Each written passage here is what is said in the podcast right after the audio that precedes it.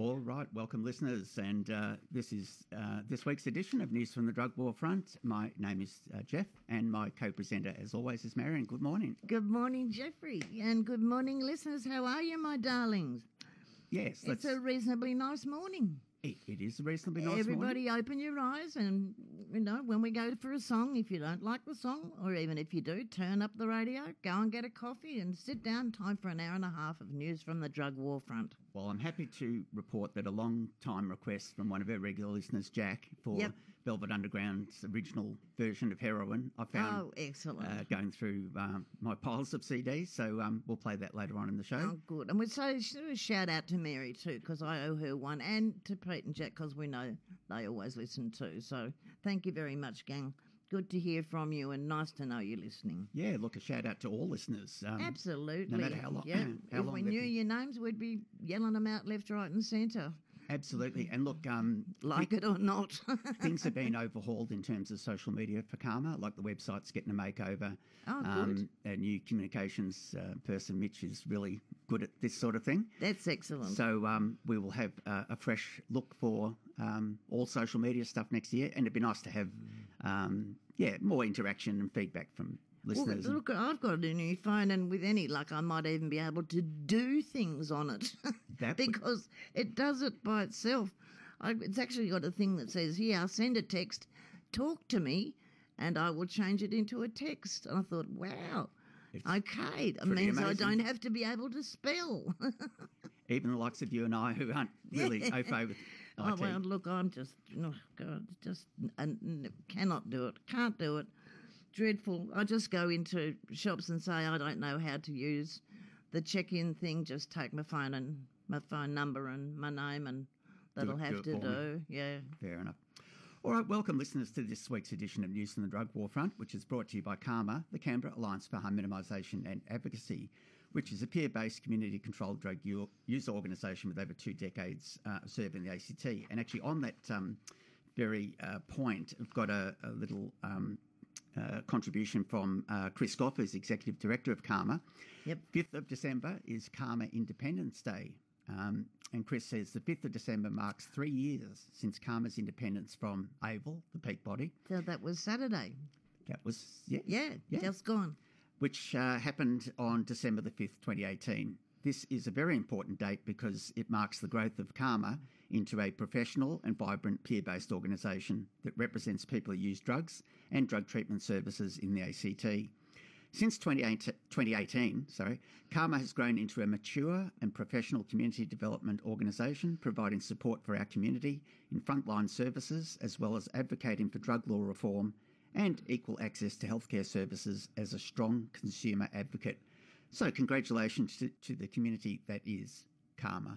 Yeah, good on you, Thanks, Chris. That's a, a good, um, Yeah, that's a good piece. Yeah. yeah, and it has been a, a, a you know, a, It's a tumultuous year, and it's been a long time coming. That's struggling to get us independently organised. And I know Chris put a huge amount of work into that, and there's been such a it's been a momentous struggle when you think about it. All peer-based organisations have had their issues, but you know, as far as we go, it, seems that we get funded on the basis of every. Um, uh, every illness that comes along, okay? HIV and then hepatitis C and COVID, you know, it's all outreach to make sure that we know that our peers are valuable, but the Commonwealth, the federal government in particular, our government locally is pretty good is good about it, mm-hmm.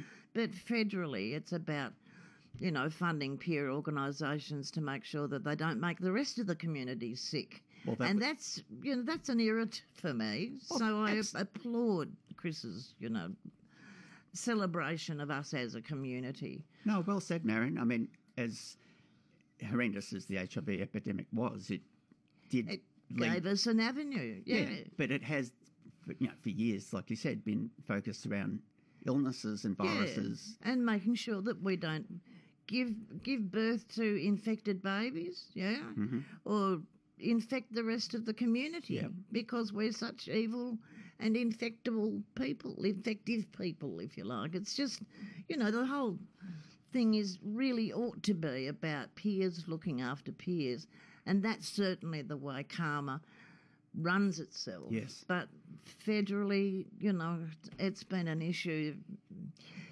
And if you look at the way funding comes, anyway, I don't want to go on No, about look, that. I- I know I can rave about it forever, and, and we both can, Jeffrey. But yeah, I know coming back to the fundamentals, it's about us looking after each other. Absolutely. And I And- think CAHMA has really stepped up during uh, It has indeed. lockdowns, pandemic. You know, it's been quite heroic. Um, people that have gone into Absolutely. and we, hot look, the whole point about naloxone is making sure that you don't let your mates die, yeah? It's about a community looking after, keeping itself alive, keeping others alive, yeah, and trying to make the rest of society aware of the fact that, you know, drug users are people too absolutely. and they deserve the a whole stack of human rights that generally people don't even realise that you know we ought to be entitled to because because we're bad, Yeah. mad, bad, and dangerous to know. Yeah, we're sort of um, viewed with um, suspicion and yeah, dislike, always, and yeah, sideways, and and the the surprise. You read articles. I mean, we're constantly getting articles every week, Jeffrey, aren't we? Hmm. Articles that say, "Well, what a surprise!" You know, gee, the number of people that are in jail that you know really don't use drugs and are, you know, how surprising is that? And people aren't necessarily committing crimes for drugs, except in that drug use itself yeah. is a crime. However, Well, 50 plus years of prohibition to me is the systemic cause of virtually all drug related right. harm. And the propaganda that came with it, you know, and has been growing year on year. You know, people become extremely left wing or extremely right wing, and it's almost like it's um, you either have to apologise for being in favour of harm reduction techniques or you have to oppose them. Mhm. There's an, I mean, there's one article that we're doing today, or we may do today, Jeffrey, that's either or Hmm. treatment or prevention. Yeah. Yep. And I don't think that's right. It's not the way it goes. It's a it's a continuum. It starts with educate people. You know, educate people on what. How do you make yourself happy? How do you get happy? And then if drugs do it for you, then how do you make sure that you use them safely? And then if you find yourself in a problem with drugs, how do you get off them? How do you get away from them? It's a big continuum. That's how people's lives go. and That's how what life is all about. And it reflects the human condition a lot more than just the black and white.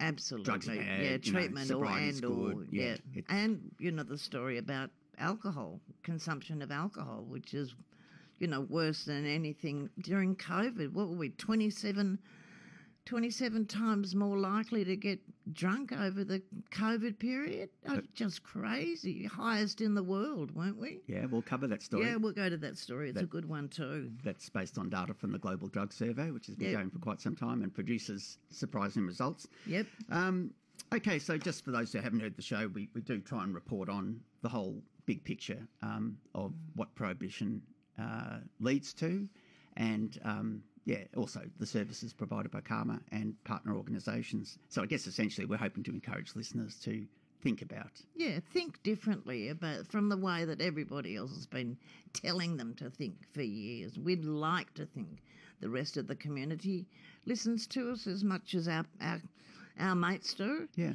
the, our regular listeners, and we'd like to know that people will um, refer uh, other people to listen to the show as well. You know, Two Double X is you know people powered radio, good thing to belong to, and we encourage people to get in, become members of Two Double X and sponsor it because it's a great community asset. absolutely. So yeah, No, they've been great supporters of ours, and you yeah, know, very good to us. 80 odd original shows produced by volunteers each and every week, which is, you know, and normally, That's pretty phenomenal. yeah, that, that is phenomenal. Especially for a small place like Canberra, relatively a small place like Canberra. And it's the second oldest community radio station in the country. Is that right? Mm. Yeah. Okay.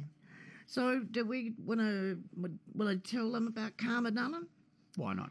Okay. So, the people that haven't heard us before, well, I'll just tell you CAHMA provides a wide range of services such as client advocacy, peer treatment support, education, creative arts, mentoring, and referrals. The connection is Canberra's peer based drug and alcohol service for Aboriginal and Torres Strait Islander clients.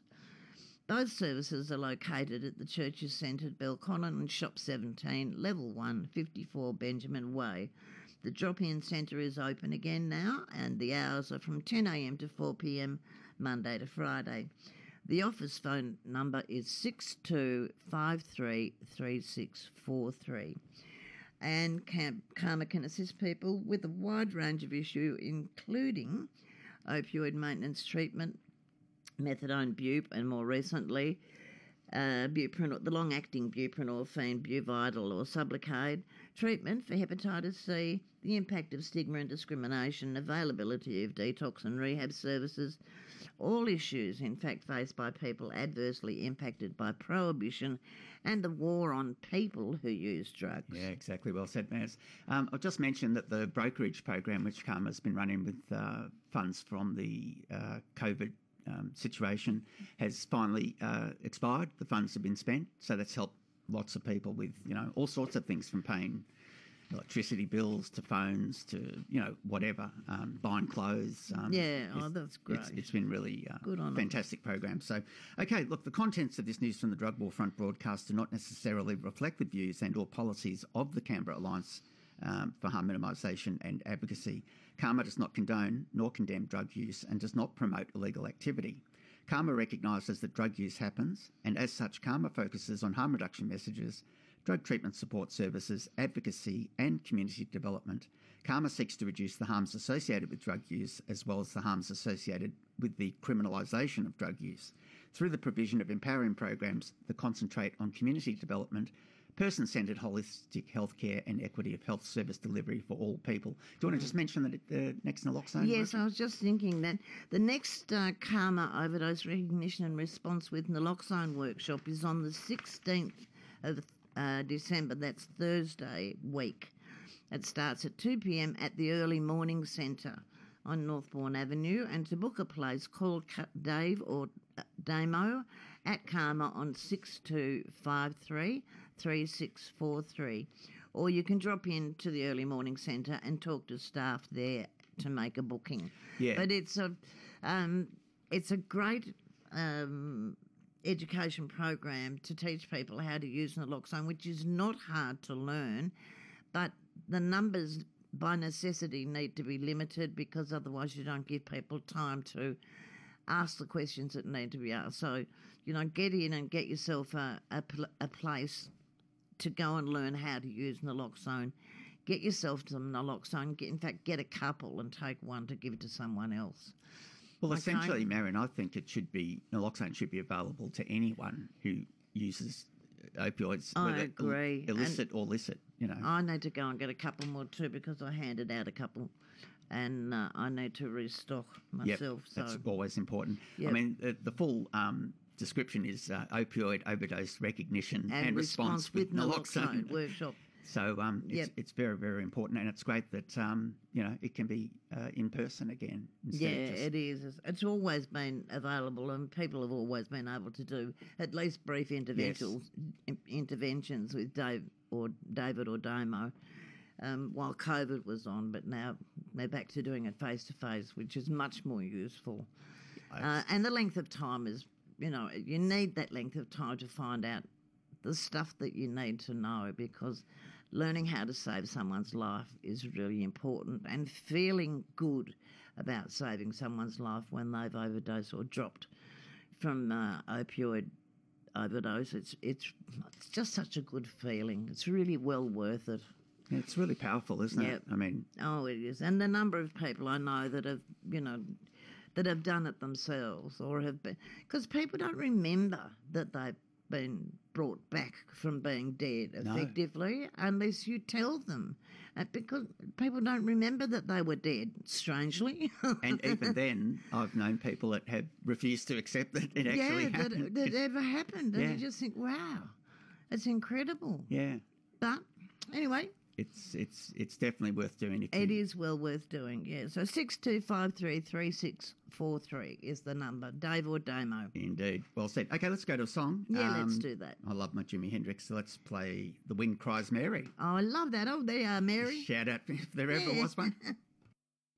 Oh, Ah, it's great to hear uh, Wind Cries Mary by I Jimi heard Hendrix. that for ages. I love that. They are Yeah. married. Did you like that? Yeah, it's a beautiful song. Okay, it's about 10 minutes to 11. You're with Jeff and Marion in uh, Studio 1, 2XX, People Powered Radio, 98.3 FM. News from the drug war front. News from the drug war front. We've got a piece that uh, I was um, read from uh, Gino Vumbaca, who's president of Harm Reduction Australia, and alerting people to important information about a clandestine efforts by the International Narcotics Control Board to undermine United, United Nations resolutions to reduce restrictions on cannabis, which is sounds like the INCB. Yeah, I wonder who that's staffed by largely.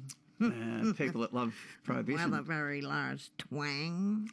And uh, it's it's headed 181 non-government organisations from 56 countries call on the International Narcotics Control Board, Drugs Agency, to create transparency and accountability in cannabis guidelines effort. The International Narcotics Control Board, or INCB, is creating documentation inside the drug control system to facilitate worldwide medicinal, medicinal cannabis trade and research. However, INCB's proposed global, quote, cannabis guidelines and the drafting process itself seem to contradict last year's key scheduling vote by favouring an increase in restrictions. INCB's guidelines will orient and shape government regulations, impact the lives of many patients and farmers across the globe, and undermine the work of doctors, health authorities, and many others. INCB's rogue initiative threatens trust in a functioning legal order, affirmed on 2nd of December 2020. 181 non-profit organisations from all over the globe have endorsed two letters. One address, excuse me, one addressed to the INCB president, Jagjit Pavadia, and the other sent to inform the UN Secretary General, Antonio Guterres, about the situation. These letters spell out how we, as civil society stakeholders, want to help the INCB meet the challenges of our world. This is why we've compiled proposals inspired by successful working methods of the broader UN family. Our suggestions are summed up in six recommendations. The first is to disclose the INCB documentation like other similar UN bodies, uh, opt into the UN online documentation access and archival system, extend the civil society consultations to all areas of work of the board, call for and collect written contributions from non state actors, allow non government organisations and non state actors to participate as observers in International Narcotics Control Board meetings. That'd be nice. Yeah, Bit of transparency. Great idea. Yeah. And finally, scale up country visits inspired uh, in the Human Rights Treaty body's annual review mechanism. Mm, last year on this day, um, and that was the. Oh, I haven't got the date there. Okay, last year on this day, um, the UN took the bold step of removing cannabis from the strictest schedule of the 1961 Narcotic Drug Convention Treaty, six decades after its placement. Recognising the therapeutic value of this ancient medicinal plant and no longer considering it as a quote, particularly liable to abuse and to produce ill effects, end quote. The, the vote followed an independent scientific WHO assessment, which reviewed evidence and multi stakeholder testimonials from all corners of the world. Conversely, since 2020, INCB has been developing its guidelines in complete opacity, meaning you can't see through it, meaning no transparency, raising concerns about the legitimacy and scope of the process a fuzzy mandate, and risks of conflict of interest. While not binding, these guidelines will impact and shape regulations of cultivation, trade, production, and use of a traditional herbal medicine and a plant indigenous to many regions of the world. It risks becoming a standard, particularly among smaller nations with less capacity to establish their own regulations. Our organisations strive, strive for global health, human rights, and sustainability. We recognise INCB's importance in helping governments ensure access to and availability of controlled medicines for all patients in need. But ICN, ICNB, uh, INCB, sorry, alone cannot shape the economic, social, environmental, and cultural future of our communities. Much nor as they want to. No, and they can't do it without being at least looked at, perused, looked over, or guided by other people. Because if they're running, putting out pieces of paper that are running counter to 151 organisations representing 56 countries, it, you know, it just seems ludicrous. They're contradicting themselves, and this has always been an issue for mm. us, and why we actually have this show. Anyway, the end of the article is the, the quote The International Narcotics Control Board has vastly overstepped its limited mandate and mission. Even the UN Security Council, historically one of the UN's most secretive bodies, has been shown to be more open, transparent, and participative than INCB. That's from Kenzie Ribule Zemuli. A good quote. It is a good quote, and it's really important. The INCB, I suspect, is probably the one that's been conducting. Remember, I, I think, oh, a couple of years ago, I told you Gabriele Bammer was invited to um, a conference at a very, a very lavish conference, but a very closed conference, very limited invitation only conference in the countryside, rural England and they were treated, you know, those that were invited were treated with like kings and queens, basically, fed beautifully, accommodated wonderfully. And this was in a castle in England somewhere for crying out loud.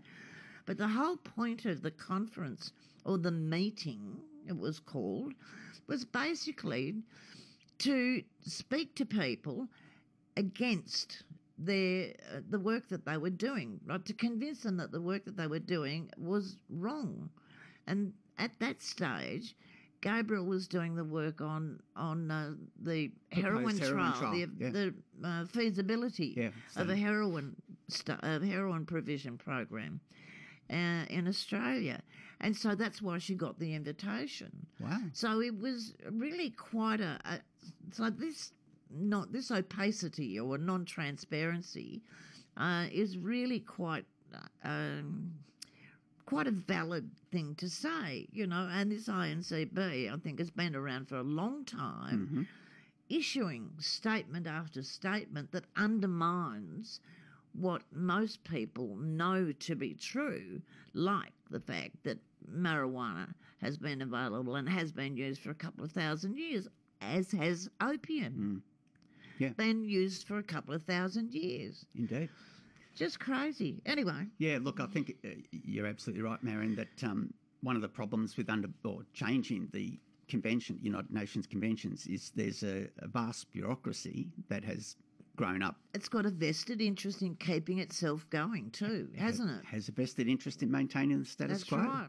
Um, the millions of pounds or dollars that are invested in it or that are made from keeping the drugs illicit and um, it, difficult to obtain, and the underworld that it supports is just uh, phenomenal. You know, it's gobsmacking if you think of the amount of money that, and the countries that are controlled mm-hmm. by. So the INCB, you know, is a real worry with no transparency. Absolutely, and they want to keep it that way. Yes. And and one of the other things is you get countries like you know Russia, China, Saudi, you know, other countries that have since the US has become a little more progressive with you know states um, legalizing cannabis yeah. and well, it's fundamentally their role to say no to everything. No to everything. It? Because, yeah. you know, for a long time, that's all they've ever done, just contradict. Yeah. And anyway, we're going to run into the news any minute ah, now. we have the news coming up at 11 o'clock. So, yep, um, so we better not miss that. But it's just something worth thinking about, listeners, that, you know, there is this thing called the INCB, and this is keeping such a lot of st- people in the dark um, and producing bits of paper that, you know, need to be thought through more seriously and probably shouldn't be produced at all. Yeah, absolutely.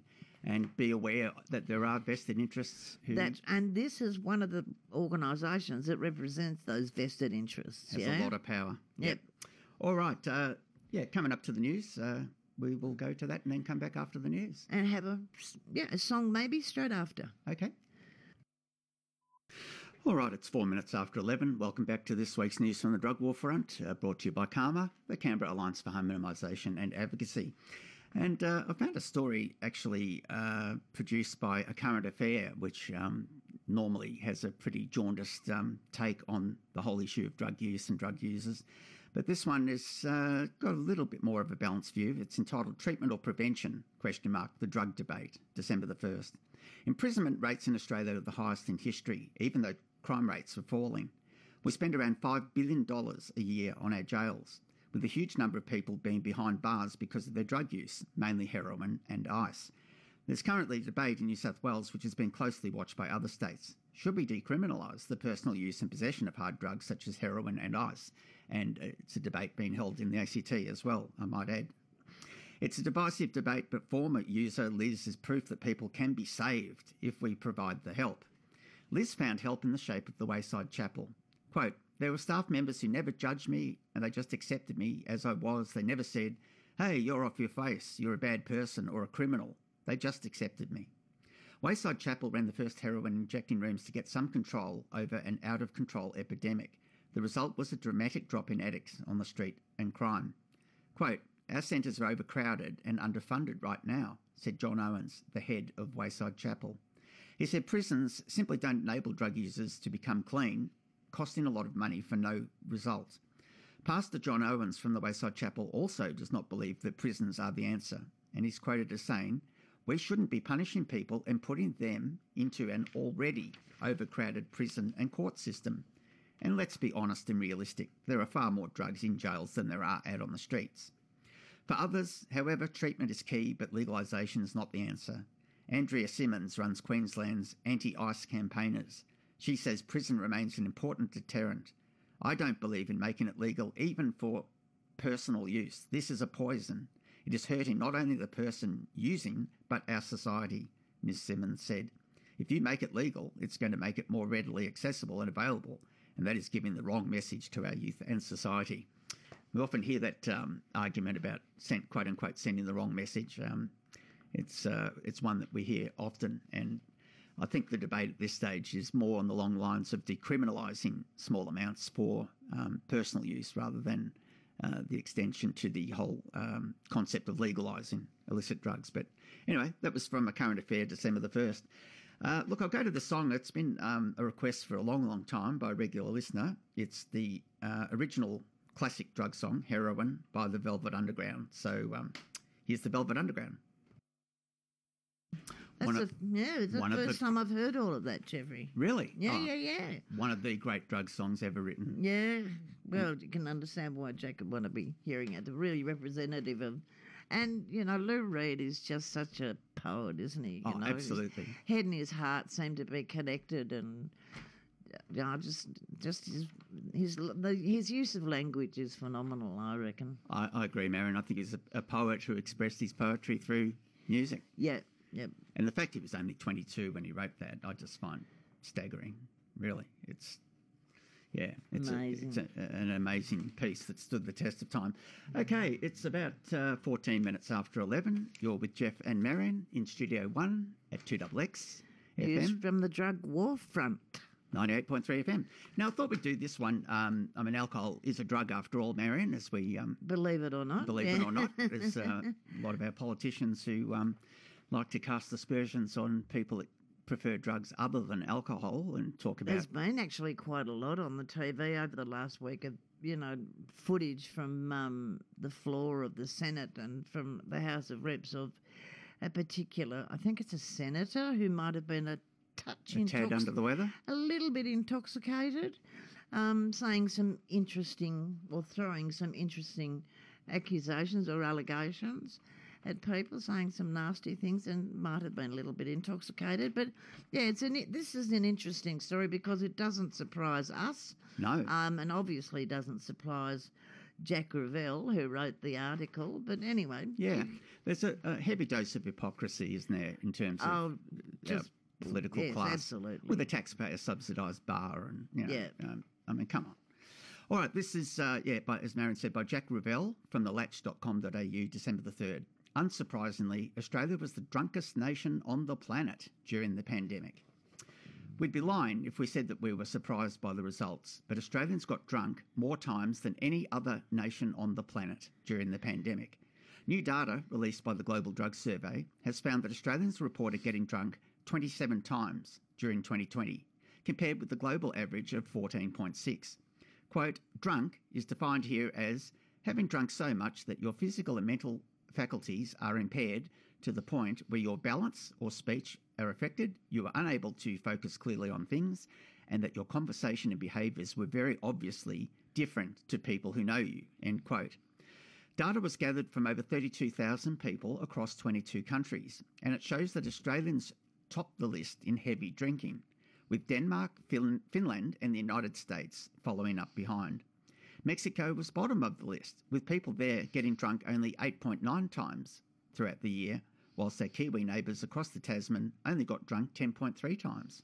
So that's no, nearly a third. That's actually level. amazing because I thought um, in Finland, in particular, that their their drug of choice was alcohol. And given the weather, you and know, that's the major problem in yeah that's the major problem in Finland particularly with young people is alcohol Hmm.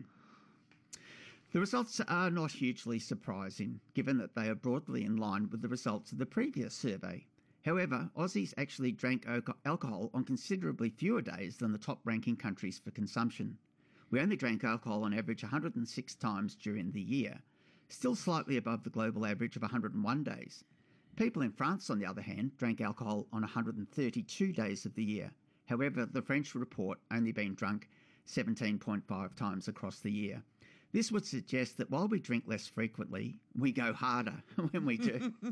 a big understatement lead researcher of the Australian arm of the GDS RMIT University's Dr Monica Barratt says that Aussies got on the beers during the pa- pandemic and that our rates of drinking appeared to be unaffected by global trends that saw drinking on average decline by 9% during the first pandemic year.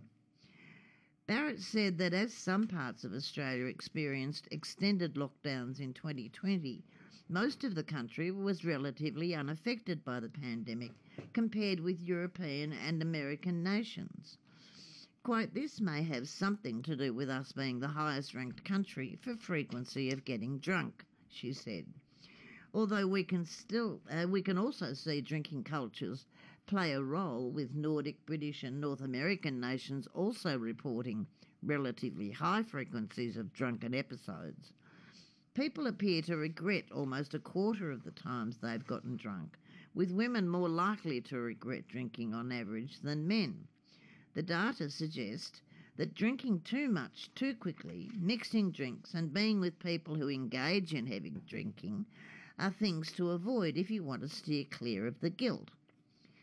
Psychedelics as do it yourself mental health treatment is the next item. Other data gathered through uh, GDS also found that one in four of those who used psychedelics in the past 12 months reported microdosing, with three quarters saying they experienced no side effects from the practice. Microdosing involves taking a low dose of a psychedelic drug for their reported performance enhancing qualities or their alleged ability to reduce symptoms of stress and anxiety. Around half of people taking prescribed medications for mental health conditions who also microdosed said that they reduced or stopped their medication entirely as a result. Barratt said that although microdosing appeared to work for some people with mental health issues, stopping psychiatric medications without medical supervision can be dangerous. The Therapeutic Goods Administration, or TGA, does not yet recognise psychedelics like MDMA and psilocybin as legitimate medicines to treat psychiatric conditions. However, many people are already turning to microdosing as a do it yourself solution, according to Barratt. The TGA recently decided to hold off deciding their ruling on psychedelics pending clinical trials, she said. Look, I know a lot of people are hoping for a positive outcome on that um, change in guidelines. Oh, look, I wish they would. As a, a psych trained nurse, Jeffrey, I was always horrified that the whole idea of putting people on psych drugs or antipsychotics um, was all about control for a hmm. kickoff, and it was for life. The people were put on these drugs for life, and it's freaky when you think about it that they don't even consider. I mean, psychiatrists don't even consider that the point of somebody taking these drugs for life might produce a dependency, And perhaps. What about the side effects And too? oh, well, the side effects are atrocious. When I think of what you know Largactil does, the side effects of Largactil are just atrocious, and it just it, it you know it's just wrong to shove somebody on a major tranquilizer, which is all about just controlling people's behaviour, nothing else. Controlling their behaviour for the benefit of the community, I might add. Hmm. Excuse me, not the benefit of the individual, for the community, and that it's never going to stop. That's frightening. And it's done by somebody else. But if you want to dose yourself with a drug that makes you feel good, Hmm. not just one that stops you from feeling bad, one that makes you feel good, that's wrong Yeah. because you're doing it to yourself. Yeah. And, you know, that's. That's one of the reasons for sitting on in this chair, being on this show, Yeah. Jeff. Just you know, having watched psychiatry and psychiatric well, psychiatrists and what they do with drugs and what they don't do with Mm. drugs, and you know how what you feel because of the drugs you take is actually not important to a psychiatrist. What's important to a psychiatrist is how he or she diagnoses your condition and uses his or her interpretation of that condition and the drugs that should be supplied to you forever And to control your life. it's a huge power. It's to- a big power. It's Yeah. a big, uh, very strong, and just frightening to think that you'll be on those drugs forever. yeah, and very hard. and don't come off them by them. yourself because uh, you know that's just frightening. Well, you virtually have to convince a mental health tribunal that you don't need it. You know, you know what I mean? It's a yeah, very yeah, absolutely. difficult process. And how do you convince somebody who just prescribed it for you that you don't need it anymore? You can't. well, on your own, it's almost impossible. You need advocates, and um, You do. I've been in that situation a couple of times, and it was quite an eye opener just to see. just to see how well and to watch people with psychiatric you know different difficulties Yep. how they get treated Yeah. you know talk about lack of human rights Yeah, and lack of respect that's one of them well said. Okay, this piece concludes illegal drug use and harms during the pandemic. Globally, the use rates of most illegal drugs actually decreased in the last 12 months during the pandemic and associated restrictions. Even among those who continued to use illegal drugs during the pandemic, the rates of seeking emergency medical treatment fell. 1% of people who used MDMA before the pandemic sought emergency treatment, but only half of 1% did so during the pandemic. As you might expect, the use of drugs in public and monitored settings like bars, clubs, and festivals was less prevalent in 2020. Quote, while it may indicate that home based use was less likely to result in harm, it may also be that there were less people around, like staff, to call for help, Barratt said.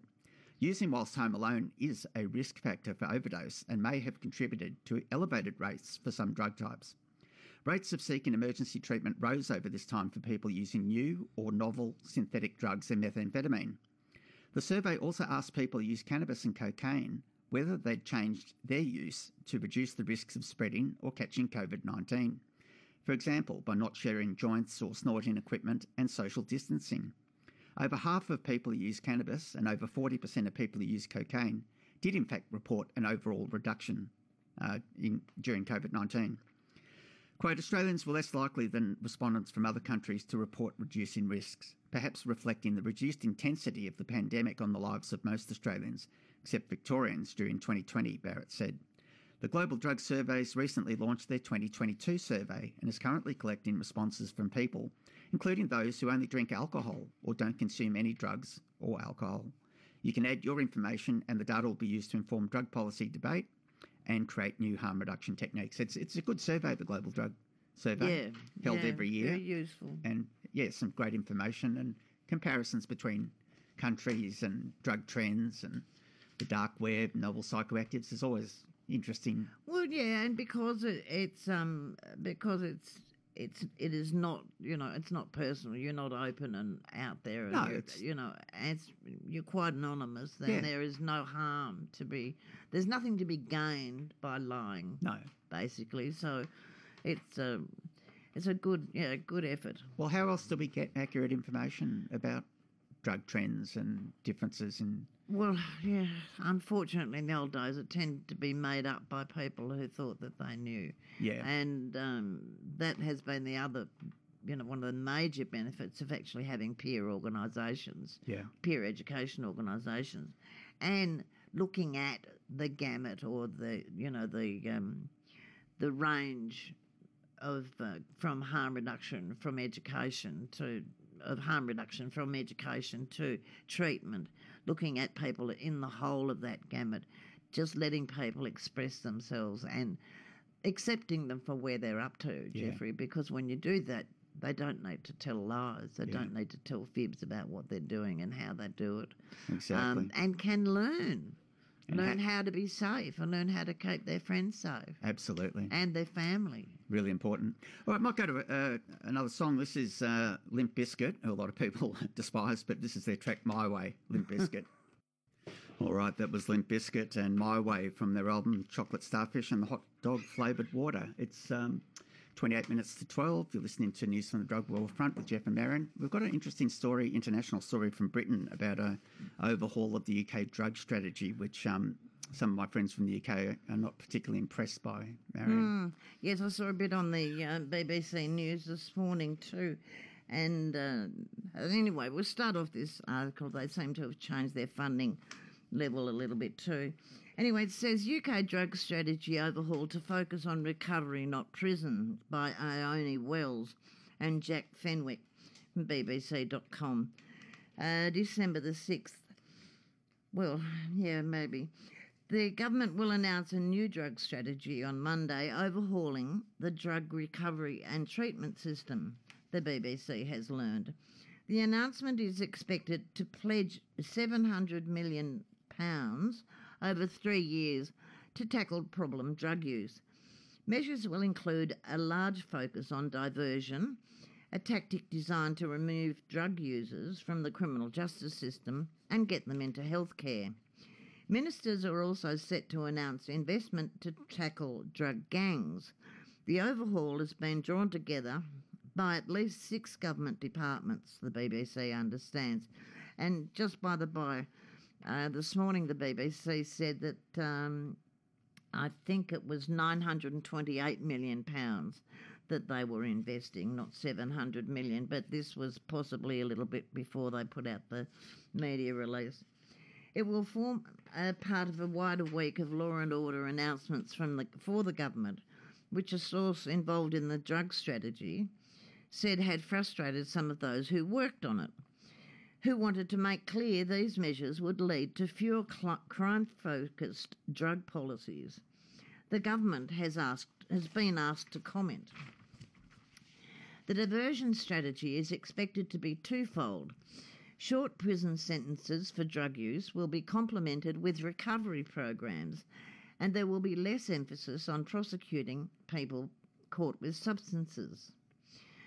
In Scotland, prosecutors can refer people accused of drugs offences for, quote, diversion, end quote, and their law ad- Lord Advocate said people caught with Class A drugs could be given a police warning instead of facing prosecution, a move the Conservatives said had previously amounted to de facto decriminalisation. Yeah, look, I think the Tories have had a, a strong prohibition overall outlook on these issues. Yeah, and I think the um, these things relate to England and Wales, not so much Scotland. Yeah. Scotland's got its own because Par- it's self, it's Yeah. its own parliament, its own self, yeah, self government.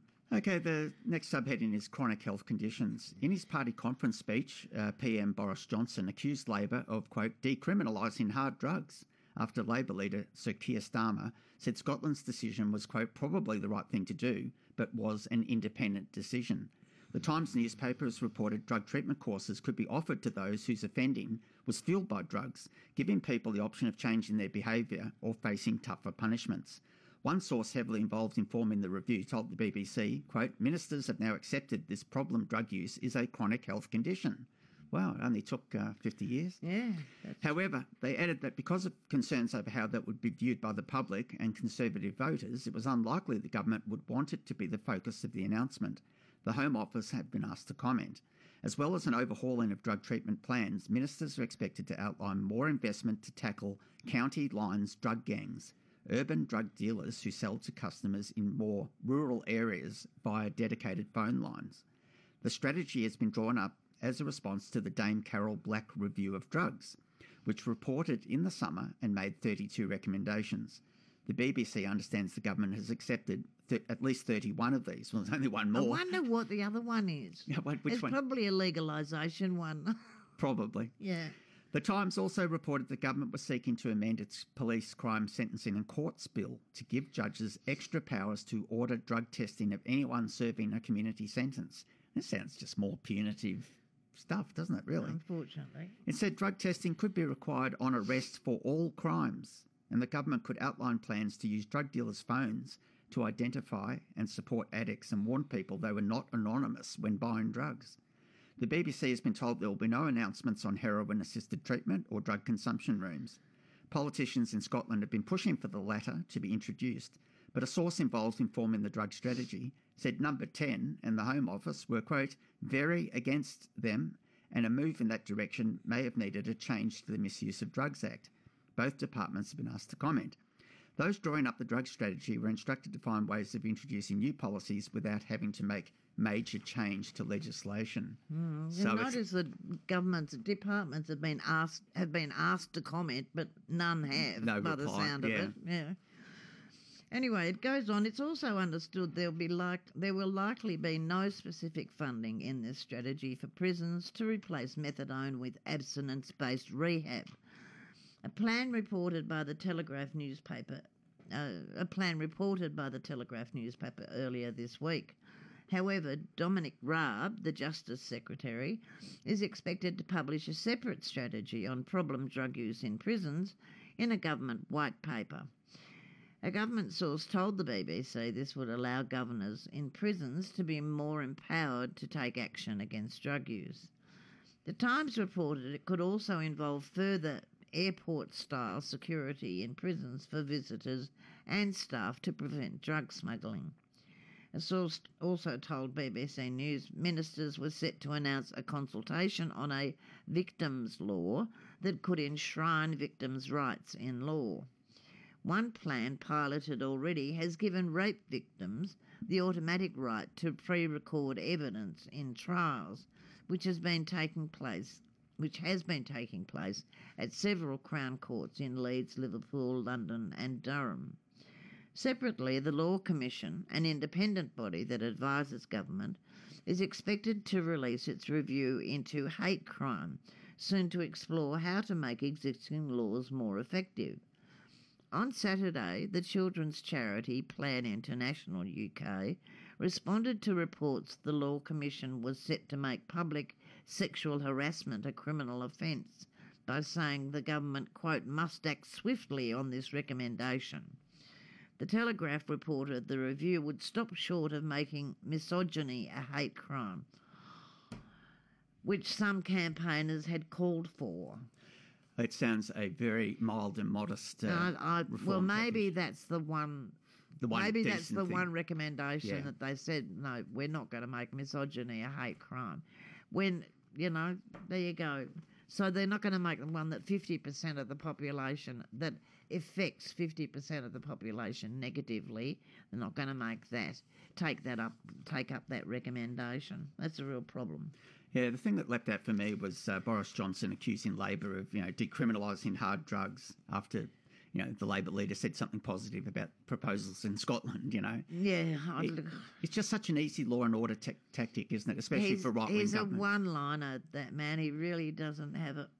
Is, you know, the only thing that he can possibly do that would make me any less um, enamoured of him is to stop ruffling his hair to make it look unattractive, make it look all mussed up before he goes on television. Really, I mean, that's just kind of artificial casualness. Did you know what Yeah. I mean? It's just bullshit. Did you ever see the spitting image political satire? They use sort of like puppets. It, I, I saw it years ago, but I think it's made a comeback. A friend from the UK posted a couple of Boris Johnson satirical pieces, and they were just hilarious. Yeah, it's a bit. I mean, he's easy game, I guess, really, with the Oh, hair. look, and- yeah, but he he does things on purpose. You know, he is a um, he's an artificial person Mm. in such a lot of ways. Everything he does is constructed to make him look casually one of the gang. Yeah, yeah, and yeah. yet he is anything but. well, he This won is in the boy landslide. that wanted to be the king of the world. I mean, oh, yeah, and I'm pretty sure he still thinks like that. I would imagine. Um, just before we go to a song, I just want to um, people that love who love hard rock. Um, the show that comes on at twelve thirty after us. Uh, Oh, yeah, Lunchbox indeed. With Yep. Rod, um, he's got the biggest collection of classic rock CDs that he carries around in a little briefcase. So, Is it still called Lunchbox?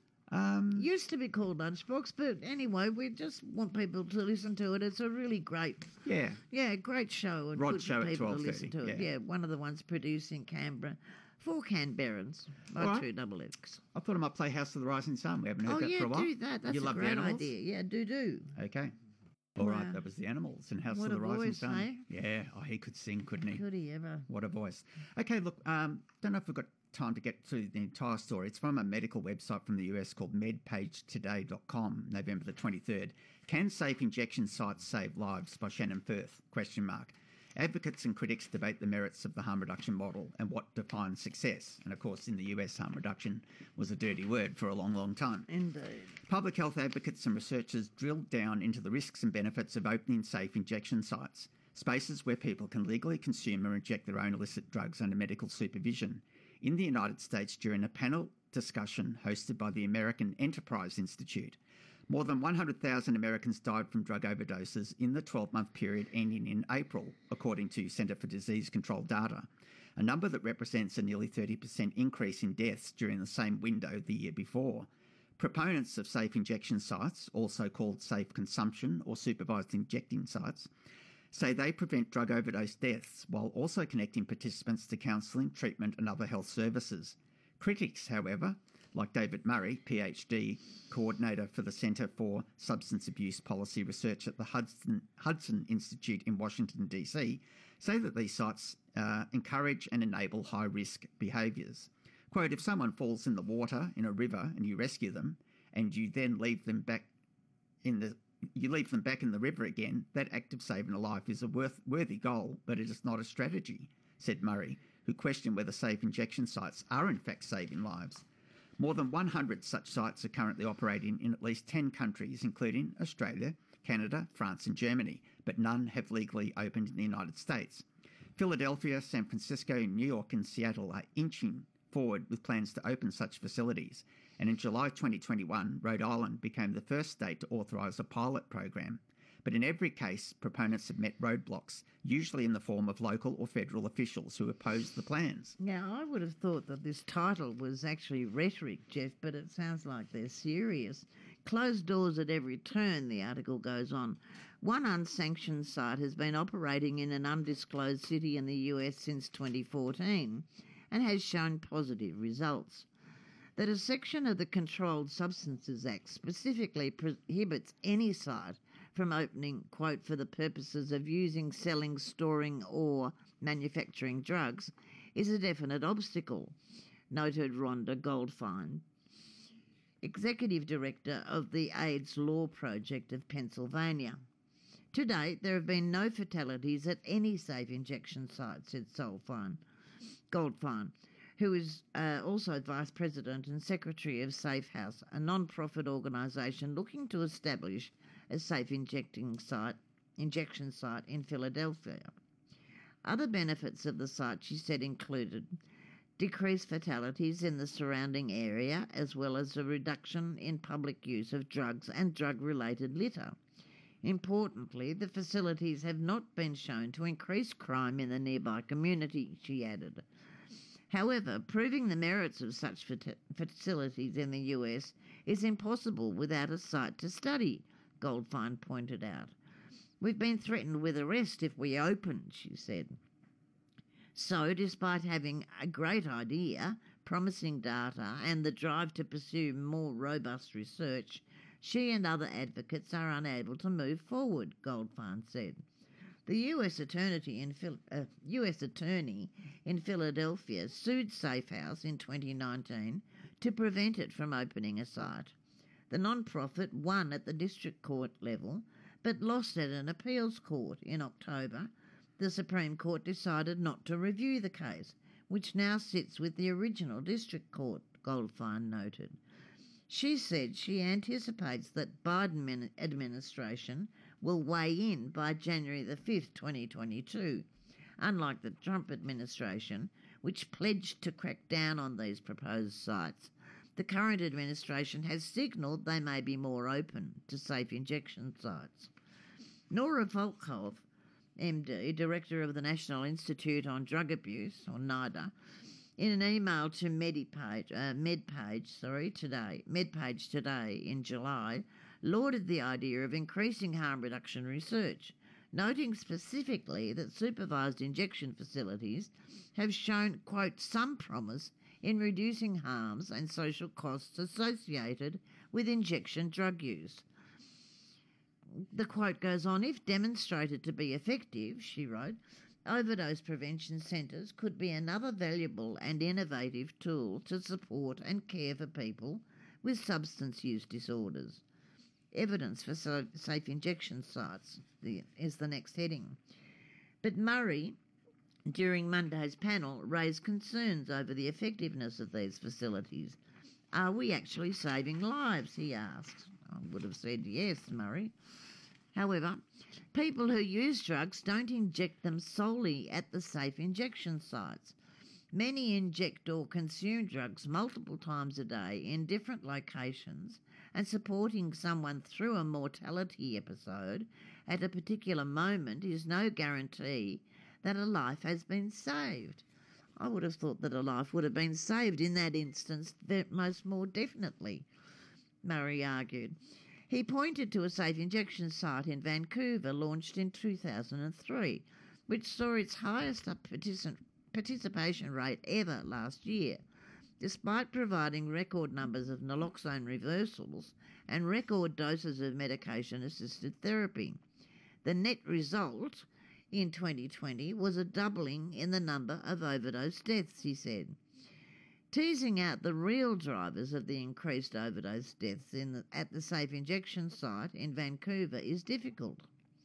Goldfein not acknowledged, but the current explosion of fentanyl, a vastly more potent and deadly opioid than morphine, into the drug supply cannot be ignored.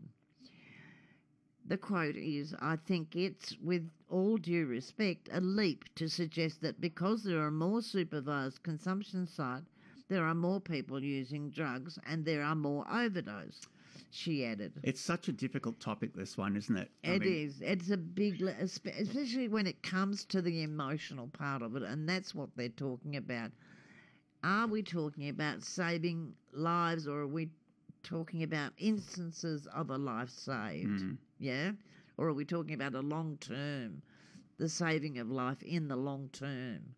And, and they always like to say that having safe injection facilities promotes drug use. Promotes yeah. drug use. Well, it's true. It does. It allows drug use. To it doesn't necessarily provo- promote yeah. it. It allows it.